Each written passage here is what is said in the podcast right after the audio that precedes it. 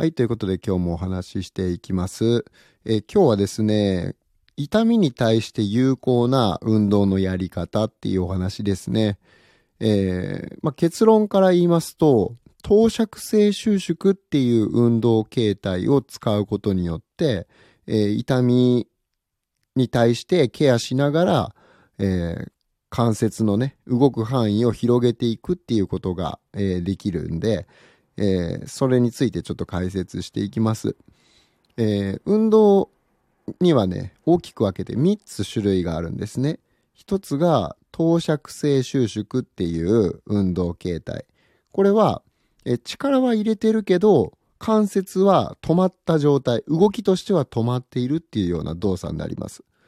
えー例えば、えーっと、じゃあ肘を曲げる動作ありますよね。えー肘を、ま、ダンベルを持って肘を曲げようとします。その時に、えーダンベル持っているところを想像してほしいんですね、今。で、肘を完全にじゃあ伸ばした状態ですと。で、その状態で、じゃあちょっとずっと止めといてくださいと、動きを。で、ぎゅーっと力入ってる。でも、そのダンベルの重りと重力で、下に下ろそうとする力が働きますよね。上から下に対して重さがかかってますと。で、それをずっと耐えてる。これ動きとしては止まってますよね。だけど力はずっと入った状態になってる。これが投射性収縮っていう、まあ、痛みの治療と、えー運動をするとこう、痛みが出るっていう場合、関節が硬いっていうのにもこの運動が使えるんですね。痛みと関節が硬いっていうこと両方にこの投射性収縮っていう運動形態が使えます。一番使いやすい運動です。で、えー次に負担が少ないのは、えーこれは遠心性収縮っていう運動形態なんですね。で、一般的にはね、この遠心性収縮が一番筋肉にかかる負担が大きいって言われてるんですよ。で、それは間違いないんですね。えーで、具体的に言うと、このダンベル持ってます。で、えー力を少しずつ抜いていく。えー止まった状態からですね、少しずつ抜いていくっていう運動。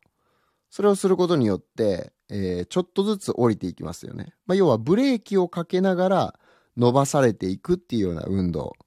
これが遠心性収縮っていうことになります。えー急進性っていうのは自分の体の方に近づいていく動作ですね。で、遠心性っていうのは自分の体から離れていくような運動になります。力入れてるけど自分の体から遠ざかっていくような運動。これが遠心性収縮。で、ぎゅーっと力を入れて自分の方に引き寄せていくような運動。これが、えー、急進性収縮っていういう運動の種類になりますね。で、この中で一番負荷が大きいもの、筋肉に対しての、えーストレスが大きいものは何かっていうと、これは遠心性収縮なんですね。えーこのブレーキをかけながら伸ばされていくっていう動作ですね。自分の体から遠ざかっていく、えーような運動ですね。これが一番筋肉に対する負担は大きいんですよ。なので筋トレするときとかね、えーこの遠心性収縮っていう運動、えー自分の体から遠ざかっていく、ブレーキかけながら伸ばされていくっていう運動をすると、えー筋肉には効果的に負担をかけることができる。まあ、要は筋トレに向いている動作ではあるんですね。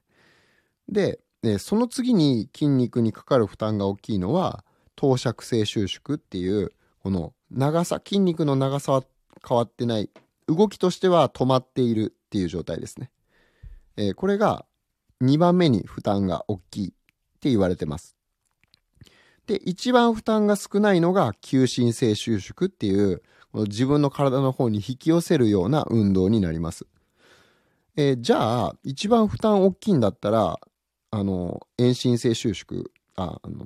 違うわ。一番負担が少ないのが急進性収縮なんだったら、えー痛みの治療にも急進性の収縮の方がね、自分の体に引き寄せる動作の方が、えーいいんじゃないのっていうふうに思われるかもしれないんですけど、えー実はそうじゃないんですね。脳にかかるストレスと筋肉にかかるストレスっていうのは別物なんですね。どういうことかっていうと、動きが止まっている動作っていうのは、脳にかかる負担っていうのは少ないんですよ。この脳にかかる負担っていうことの意味は何かっていうと、えー、危険、脳にとっての危険だっていうふうに認識する度合いが低いってことです。ちょっとわかりにくいですかね。えー、止まっている状態っていうのは、あのー、そんなに脳にとっては怖くないんですよ。なぜかというと、予測、危険予測がしやすいからですね。脳っていうのは常に、えー、予測のもとに痛みとか、まあ要はその動きに対して反応、事前に反応するんですね。だから、例えば腕をこう上に上げる動作っていうのをやったとしますよね。で、その時に肩が悪い人だったら、いてってどっかの角度でこうちょっと詰まるような感じがしたりだとか、あ、なんか痛いっていう風に感じるとしますよね。そしたら、えー、これっていうのは急進性の運動なわけですよ。この自分の体の方にこう近づいていく。えー、肘をね、ぐーっと伸ばして手に、手を前に伸ばした状態、イメージしてくださいね。で、そっから手をぐーっと上げていく、上げていきますね。そうすると、えー、これは、この運動っていうのは自分の体に近づいてくる動作ですよね。で、大体この動作で痛いっていうことを経験することが多いわけですね。えー、まあ、手を上げました。で、あ、いてってなると。で、あるいは、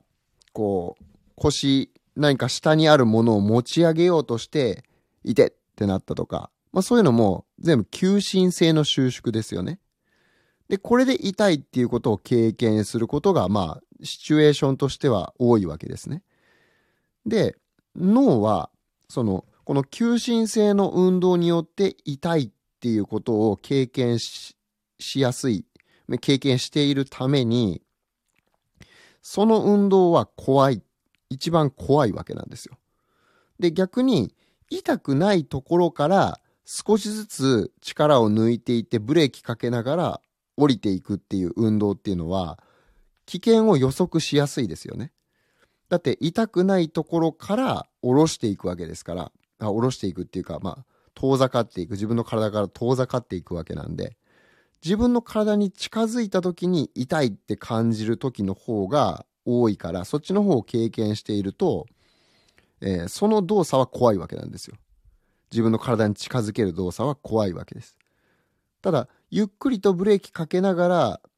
えー、伸ばされていったりするような動作っていうのは、えー、危険予測しやすいですよね。危険が少ないわけです。その脳にとっては。筋肉にかかる負担は確かに大きいかもしれないですよ。だけど、痛くないところから伸ばされていくわけだから、痛くない、痛い方向に向かっていく運動ではないですよね。痛くない方向に向かっていく運動だから、えー、これは脳に対しての、その怖いっていう危険っていうのは少ないわけです。で、一番危険の要素が少ないのは止まっている運動ですよね。力入れてるけど止まってるっていう状態。これが投射性収縮っていう運動ですね。で、だから、この止まっている、力入れてるけど止まっているっていうのは、一番脳にとってのえー、その危険の度合い、危険予測しやすいわけですよね。まあ、止まってるわけだから、うん、あの、怖くないわけですよ。で、伸ばされていく運動も、えー、痛くない方向に動いていくわけだから、あの、怖くない。脳の危険度合いとしては低いわけですね、比較的。で、急進性収縮、自分の体の方にぐーっと近づけていく動作っていうのは、え筋肉にかかる負荷としては、この3つの運動の中で一番低いって言われてるんですけど、でも、痛い方向に向かって動作していくわけじゃないですか。ってなったら、あ、どっかで痛いかも、痛いかも、痛いかもって脳は、こう、こうビビりながらというかね、恐れながら動かさないといけないわけですよね。それが脳の持つ危険予測っていう機能なんで、この危険予測のおかげで僕らはえー、まあ、この命をね、つないできたわけですよ。常に危険、次の未来に起こる危険っていうのを予測した、その予測に基づいて僕ら行動を決定してるわけなんですよ。で、だから脳がこの自分の体に近づけるような動作をした時に痛いっていう、えー、物を持ち上げる時に痛ってなったとか、えー、手を上げて、えー、50型の方とかだったらよくわかると思うんですけど、手を上げてある角度になったら、いてててってなっちゃうとかね。まあ、そういうことをすることによって痛いっていうのを、えー、経験している場合、この急進性収縮っていうのが一番脳にとっての危険、えー、危険、まあ、ストレスに感じるわけですね。だから、えー、リラックスしにくいと。緊張しやすいということですね。緊張しやすいってことは、この痛みに対してはね、えー、まあ、一番基本的な危険予測しやすい投射性収縮っていう運動形態を使うことによって、えー、まあ、鳴らすってことですね。この可動域、えー、今の範囲で、これ力入れても大丈夫なんだっていうことを脳に、えー、教え込むわけですね。学習させるわけですね。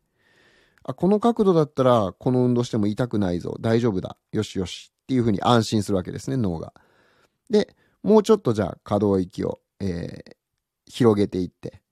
じゃあその新しく獲得した、えー、新しくね、柔軟性が上がって動かせるようになった可動域でまた投射性収縮。えー、筋肉が、えー、力入れてるけど、動きとしては止まっているように見えるっていう運動ですね。それをやって、だんだん、その、あ、ここで力入れても大丈夫。ここで力入れても大丈夫っていうのを何遍も学習させていくんですよ。そうすることによって、ちょっとずつ動かせる範囲が広がってくる。まあ、脳が安心するわけですね。ここで力入れても大丈夫だ。安心するし、そのな慣れてくるわけですよ。だから、えー、痛みが、えー、まあ、ちょっとずつね、動かせる範囲が広がってくるっていうことです。動かしても痛くない範囲がちょっとずつ広がっていくっていうことですね。え、まあそういうわけなので、えー、この3つの運動ね、えー、投射性収縮、急進性収縮、遠心性収縮。まあちょっとね、言葉だけ聞いたらややこしいかもしれないですけど、まあ要するに止まっている動作が一番、えー、痛みのケアとか関節の可動域を、まあ、柔軟性を向上させていく、改善していく上では、えー、この止まった動きを使うのがいいですよっていう話。で、えー、体から遠ざかっていくような動作、ブレーキかけながら伸ばされていくような運動、これが遠心性収縮で、えこれが2番目にえ脳のストレスは低いですよっていう。で、3番目に、一番脳にとっての危険度合いが高いのが、自分の体にぐーっとこう力入れながら近づけていくような運動っていうことになります。えー、筋肉にかかるストレスっていう視点で見れば、この投射性収縮、あ、違う、ごめんなさい。えー、近づいてくる急進性収縮の方が、えー、負荷としては、筋肉にかかる負担としては一番小さいんですけど、えー、脳にとっては痛い方向に進んでくる、向かってくる運動なので、えー、これは痛みを、まあ、あの、緊張が生じやすい、まあ、脳にとっての危険度合いが高い運動っていうことに、えー、なりますっていう、まあ、そういう話ですね。えー、なので、まあ、この、治療法、理学療法の治療法の中でも、この投射性収縮っていう運動形態を使って、ちょっとずつ関節の動く範囲を広げていくっていうやり方がいいろいろあるんですけど、えまあ、それはそういう、えー、まあ、神経科学に基づいた、えー、方法なわけですね。はい。ということで、えー、今日の放送は以上で終わります。また次回お会いしましょう。